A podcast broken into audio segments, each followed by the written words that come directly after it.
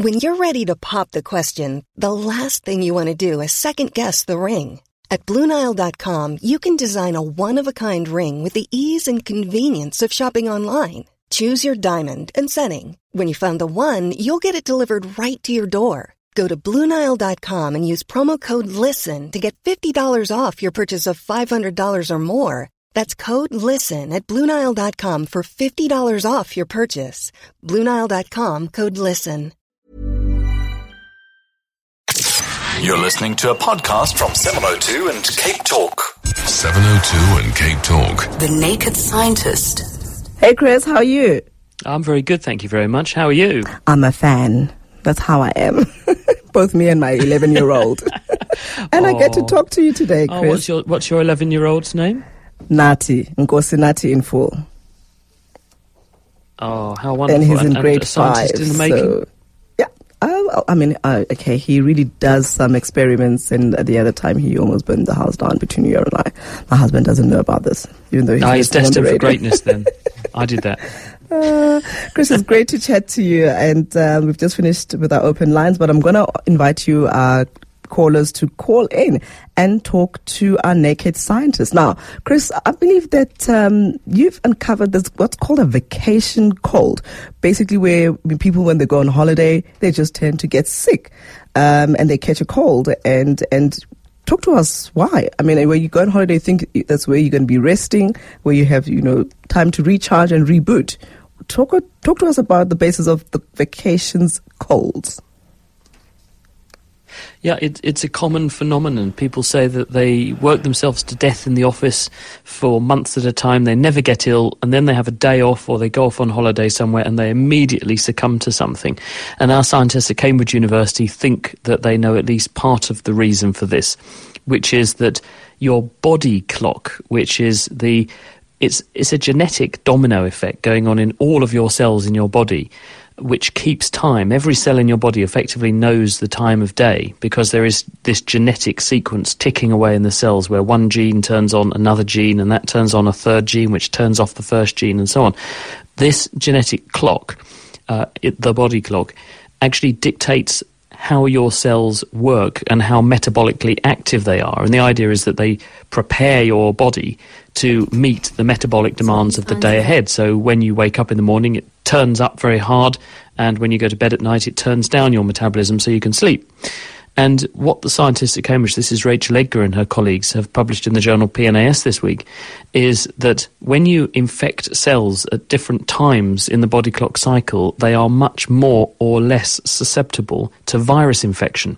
Now, they did this in mice, and they also did it in cells in culture, which also have a body clock ticking in them. And what they found is that when the mice were infected at one time of day, the equivalent of when the mice would be going to bed, um, the mice were much more susceptible to being infected with the herpes virus, a glandular fever equivalent, or flu viruses than mice that were just getting up to meet the challenges of the day.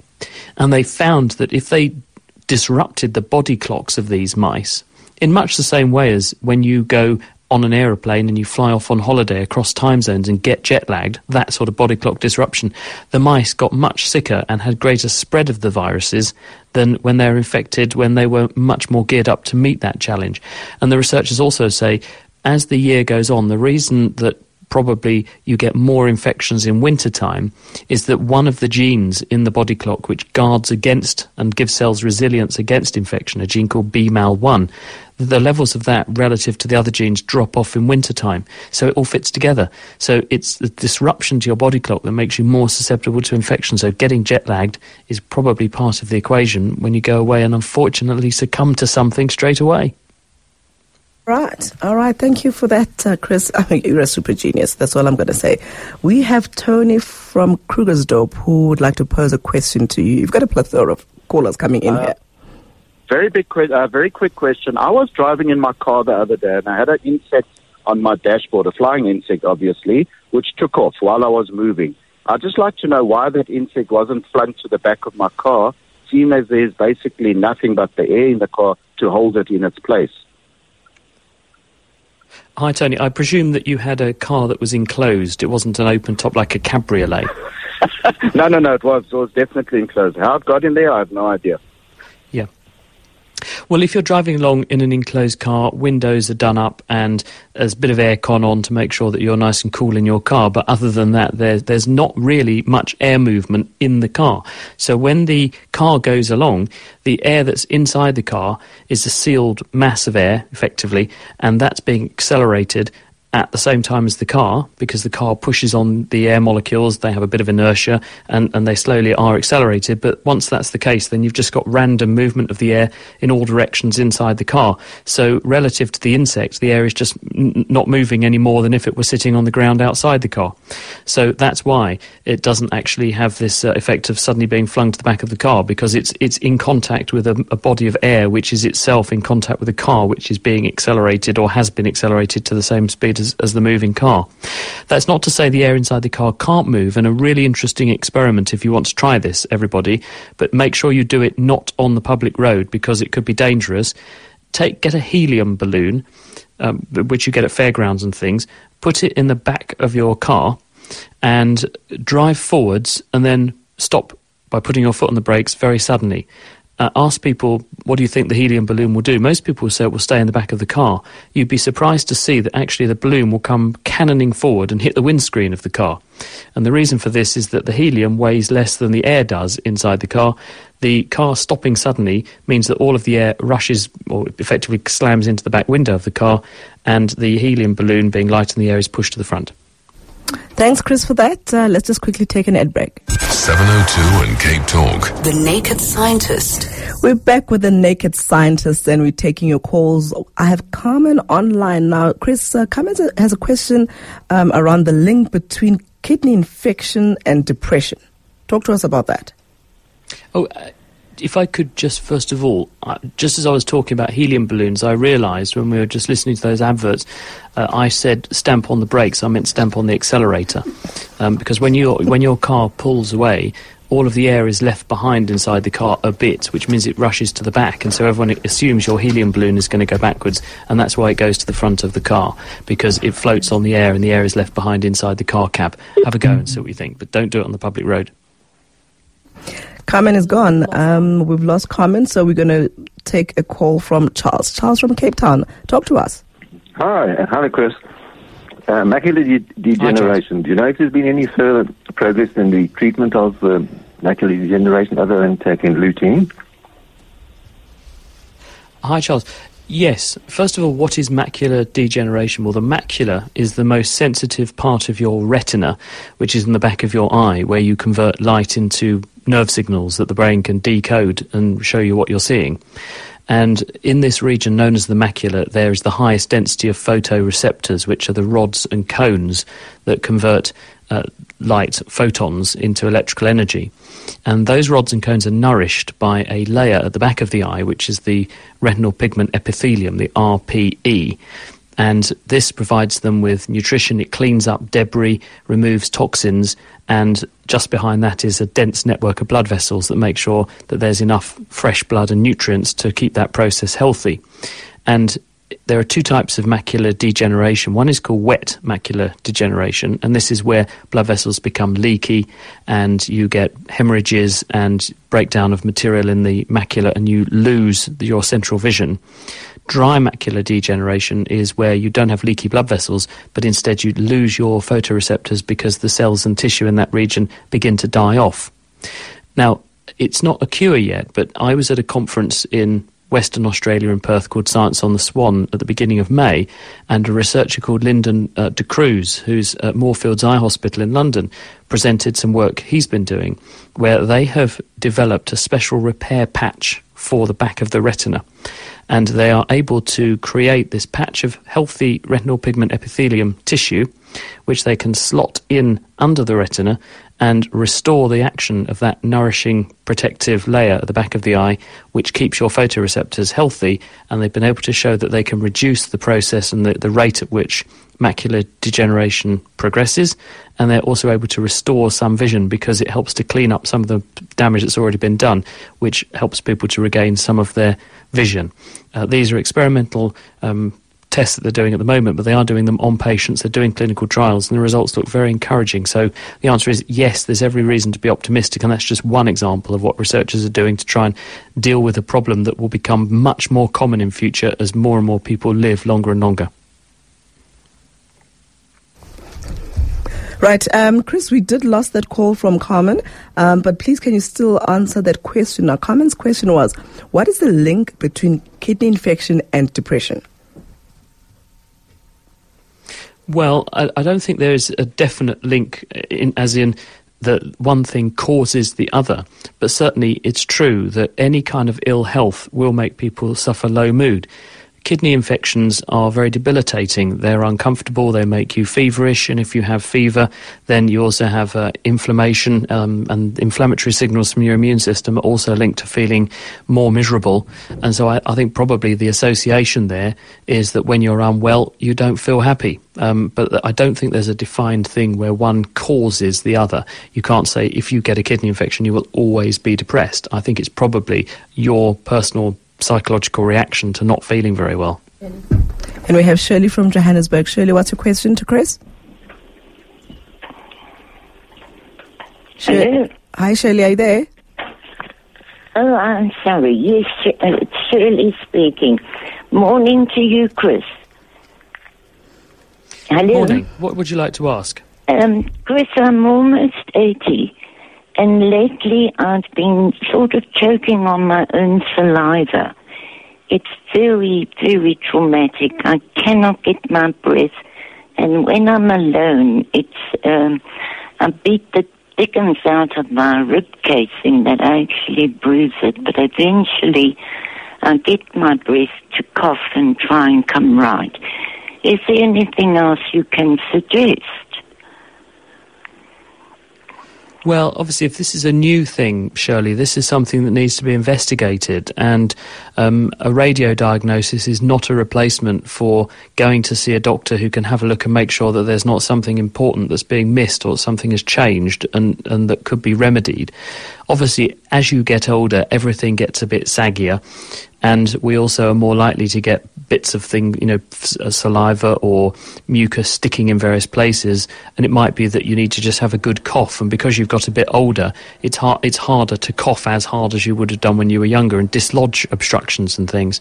And it may be a range of those factors, but I would certainly, if this is a new thing that's happening abruptly and it's, it's happening more often, and it's it's worrying you, you should go and see a doctor because there may be some other thing that can be remedied there, and then you'll get some relief. Thanks, Chris, for that. I have a question of my own, Chris. Now, I recently read about the uncanny valley. Talk to us about that. I've never heard of Uncanny Valley, uh, unless that's the thing that you're referring to, where it looks like a car is going downhill when, oh, sorry, it looks like a car is going uphill when in fact it's rolling downhill. Is that what you mean? It no, like it's apparently robots uphill. who resemble humans um, because of a sense of un, un, unevenness and, and something to that effect. So when I googled that, I thought, okay, this is one that I need to pose to Chris. I, have never heard the phenomenon. If anyone can enlighten me, I'd be, be grateful. I mean, we do make things in our own image because if you make things that look like us, then the theory goes that people are going to be more comfortable hanging around with machines that we can identify with and look more friendly to us. But, uh, I, I, mean, other than that, I, I can't speculate. Thanks for that, Chris. Um, there's a call from Paul from Durbanville. Um, Paul, do you want to pose your question to Chris? Yes, thanks. Hello, Chris. Um, my question is this: as a boy, can you hear me? Yes, yes, I can. Go on, ask the question. Oh, great. Yeah, um, as a boy watching westerns, you'd see these buggies being dr- drawn by a horse, and the the wheels would be going clockwise, but the spokes appeared to be going counterclockwise. And this is still a phenomenon in today's movies. Why? What is the cause of that? Why do the spokes look like they're going in the opposite direction? Right, Paul. What you, what you are witnessing is a stroboscopic effect those movies were shot with cameras which shot a certain number of frames per second. So let's just do the thought experiment. Let's imagine a wheel, and we're going to paint a spoke which is pointing upwards at the 12 o'clock direction with a big white blob so we can see it. So uh, we'll imagine the TV camera or whatever they're using is, let, let's say it's taking 25 pictures a second. When the wheel first begins to move, the spoke with our white spot on it turns a little bit because the wheel is not moving very fast. So when the picture is next taken, the spoke will have gone from 12 o'clock to 1 o'clock. And then the wheel speeds up a bit, and this time it goes from 1 o'clock, not to 2 o'clock, but to 3 o'clock. And then the next picture that's taken goes from 3 to 6 because the wheel's speeding up a bit more. But we're still okay because it still looks like it's going forwards. But now imagine that the wheel is going so fast that the picture is taken and instead of going from 1 to 2, it now gets almost all the way around and goes from 1 to 11 o'clock or round to 10 o'clock. And then it's going so fast that it goes all the way around and round again. So it's round at uh, 9 o'clock. What you can imagine is that as the thing speeds up, it starts off going forwards. You can see it ticking around forwards, but then at a certain point, it's going to go so fast that between the snapshots that the camera takes, it will have gone all the way round and round again, and it looks like it's almost going backwards. And that's the reason why you see it speed up, speed up, appear to go backwards for a while and then start going forwards again. And you can see the same phenomenon with modern day cars on the road because the street lamps are powered by mains electricity. This is at 50 hertz which means there are 50 cycles of the electricity per second, and that means that the electricity is flicking the light on and off 100 times a second because it goes plus minus twice a second. And that means that you get 100 glimpses a second of your wheel. So as you drive along the road in the dark, then you'll see that the wheel appears to be doing the same thing because it's being strobed by the streetlights. So modern day cars will do it too. Are you happy with that, Paul? I'm sure you are. Now, I, I have Chris. Oh, I've just lost Chris from uh, Rosettenville. Anyway, um, uh, let's take a call. Well, I'm not going to ask that question because when I read it on the screen, I'm like, I'm not going to pose that question. Um, but we'll hopefully that we'll have Chris back online with that question. Um, Chris, what other new inventions that are happening out there? And I have to tell you this because I've invited a friend of mine. Uh, she's a Martian and uh, she's training to go to Mars in 2026. Um, Dr. Adrienne Marais. And uh, when we went to a women's summit in Mauritius just a couple of weeks ago, and when she said she's going to Mars, I said, why? Why do you want to go to Mars? And she actually has um, no qualms, by the way, that she might not even come back. Um, she's made a decision not to have children. Um, so she's going to be online with us just after the news. And before that, but I would also would like you to help me um, as a layperson what happens in Mars? I know there's nothing that grows there for uh, you know for starters, um, and we can just maybe you know just tell us about Mars in, in, in leading up to our time with Adriana. Sure. Um, where do you want me to begin? Why would even people want to go to Mars? Um, I even actually took the time to watch uh, The Martian um, the other day with um, what's his name, um, uh, this esteemed actor, um, and it's because you know, I'm fascinated that when people just want to do the out of the ordinary. Um, go in a spacesuit and go and live in Mars. I mean, um, well, I just want to go on a cable cart to uh, the Table Mountain. That's my mission in life. And so, just talk to us about life in Mars. Well, walking up Table Mountain is hard work, but it's not as hard as walking around on Mars. I can tell you that. but, and Table Mountain is infinitely more beautiful than Mars, which is a really nasty place. Um, it's barren, it's red, it's the radiation is very high because there's no nice atmosphere and ozone there to soak up the ultraviolet, so you get um, very nasty levels of radiation there, and it's very cold. The temperature goes to you know many degrees below zero, and it just about reaches freezing point in the daytime. And it's not, therefore, a very nice place. There's nothing to look at apart from rocks and some valleys. But mm. it is there, it's an important target because to get there we have to breach so many technological barriers and physical barriers for humans. We've got to get fragile human beings on a nine month space journey safely across space where they're going to get radiation raining in on them. They're going to have all kinds of demands placed on their body. They're going to be floating around in microgravity, which is going to do nasty things to them. So we've got so many problems to solve that it is a, is a really important thing to try and do this because of what it represents. You know, we have not done anything major in space really in the 40 years since Neil Armstrong set foot on the moon. Um, and so it's about time we got ourselves in gear and broke down some of these barriers. Wow. Chris, it's been an absolute blast hanging out with you. Thank you so, so much for your insights. You just, as I said, super genius. Great time hanging out with you. Thinking about your next career move in research and development? Then it's time to make your move to the UK. The nation that's investing 20 billion pounds in R&D over the next 2 years. The nation that's home to 4 of the world's top research universities.